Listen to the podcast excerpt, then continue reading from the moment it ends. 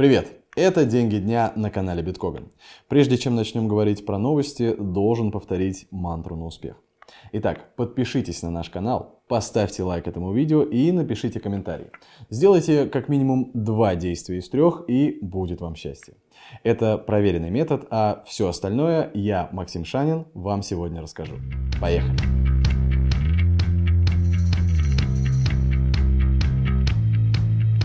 Главная тема сегодняшнего дня – данные по ВВП и инфляции в России.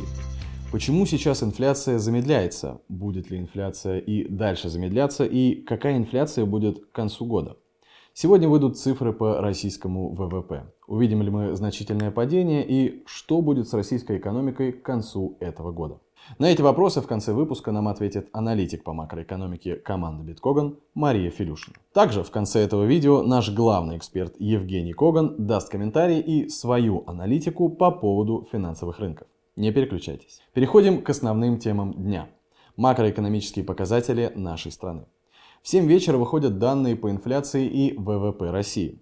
Что будут значить эти цифры для нас и для экономики? Через пару минут расскажет эксперт команды Биткоган Мария Филюшина. Вчера день завершился печальной новостью. Из жизни на 97-м году ушла королева Великобритании Елизавета Александра Мария. Мы приносим соболезнования народу Великобритании. Комментировать эту ситуацию мы тут не будем. Свое мнение мы выразили в постах Биткоган.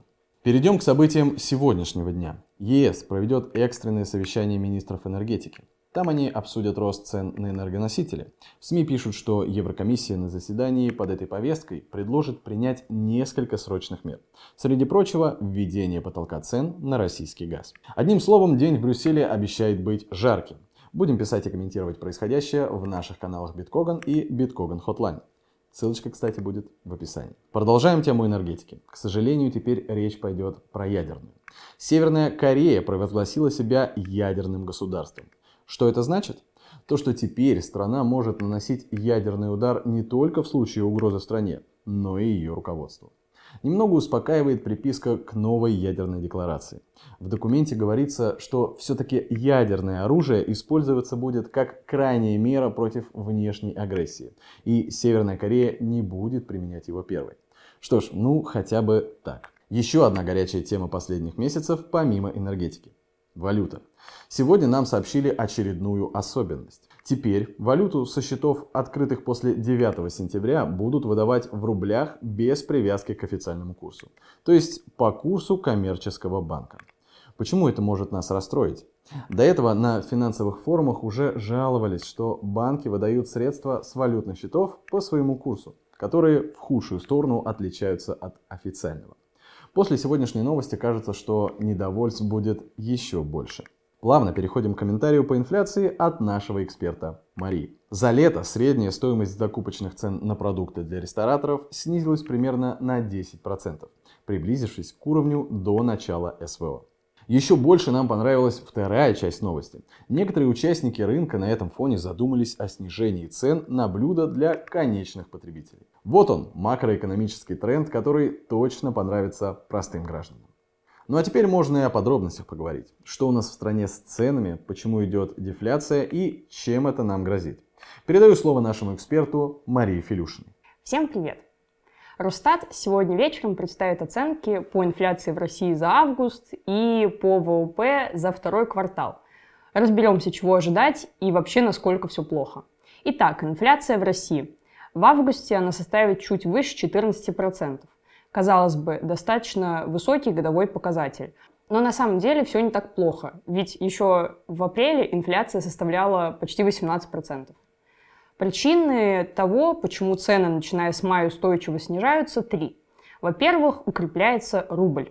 Как мы все прекрасно помним, э, еще в марте цены на импортные товары резко взлетели.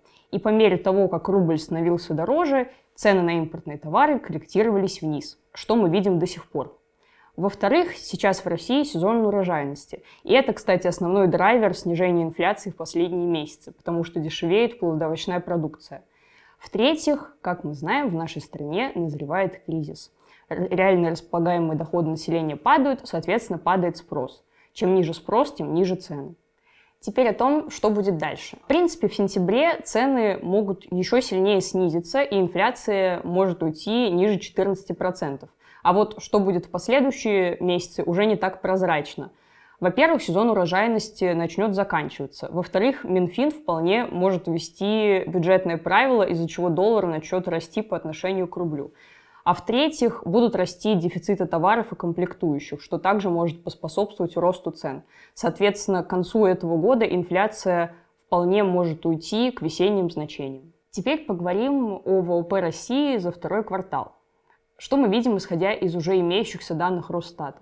Ну, во-первых, начиная с апреля в России падают промышленность, грузооборот и розничная торговля. Это достаточно негативно – в целом, в последнее время в России растут только добыча полезных ископаемых, сельское хозяйство и строительство. Таким образом, э, за второй квартал ВВП в России упадет достаточно сдержанно. Думаю, менее чем на 4%, по крайней мере, после дополнительных уточнений оценки Росстатом. А вот что будет с российским ВВП в последующие кварталы, уже вопрос значительно более интересный. Ну, во-первых, в России все больше падает потребление, как я уже говорила. Во-вторых, все больше стран отказываются от нашего экспорта. В-третьих, к концу года нас ждут явно более серьезные дефициты товаров и комплектующих. Соответственно, в третий и четвертый кварталы падение российского ВВП, скорее всего, ускорится, а к концу года российский ВВП сократится примерно на 4-5%. В принципе, не так сильно, как могло бы быть, но тоже очень неприятно – но проблема в том, что природа нынешнего кризиса достаточно затянутая. И проблемы с деловой активностью Россию ждут и в 2023, и в 2024 годах. А теперь с долгожданной аналитикой рынков наш главный эксперт Евгений Коган. Друзья, доброе утро и всем привет. Извините, что весь в мыле, только с пробежки прибежал. Знаю, что потом будут отвлекать, поэтому решил наговорить сейчас. Два слова о рынках. Пока все идет по прогнозу. Рынки, как мы знаем, упали и, э, как мы с вами надеялись, начали э, потихонечку расти. Э, с уровня примерно 3900, вот они отскочили примерно на 4000 по S&P. Что будет дальше? Кратко.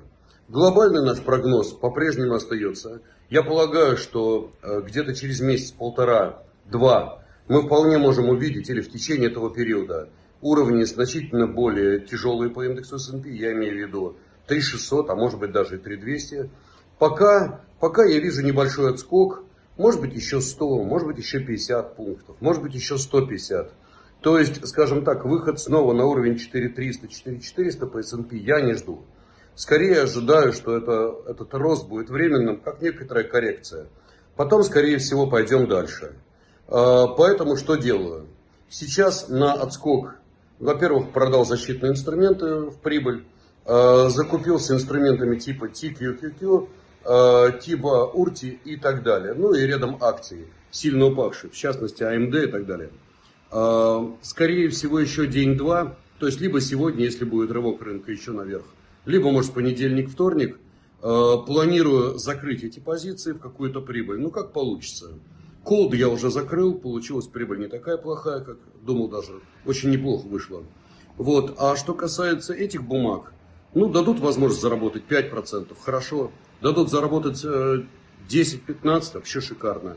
И буду потихонечку снова переворачиваться. В, наши, в наших сторах друзей, а именно SQQQ, в ТЗА, в СОКСы и в другие инструменты, связанные с волатильностью.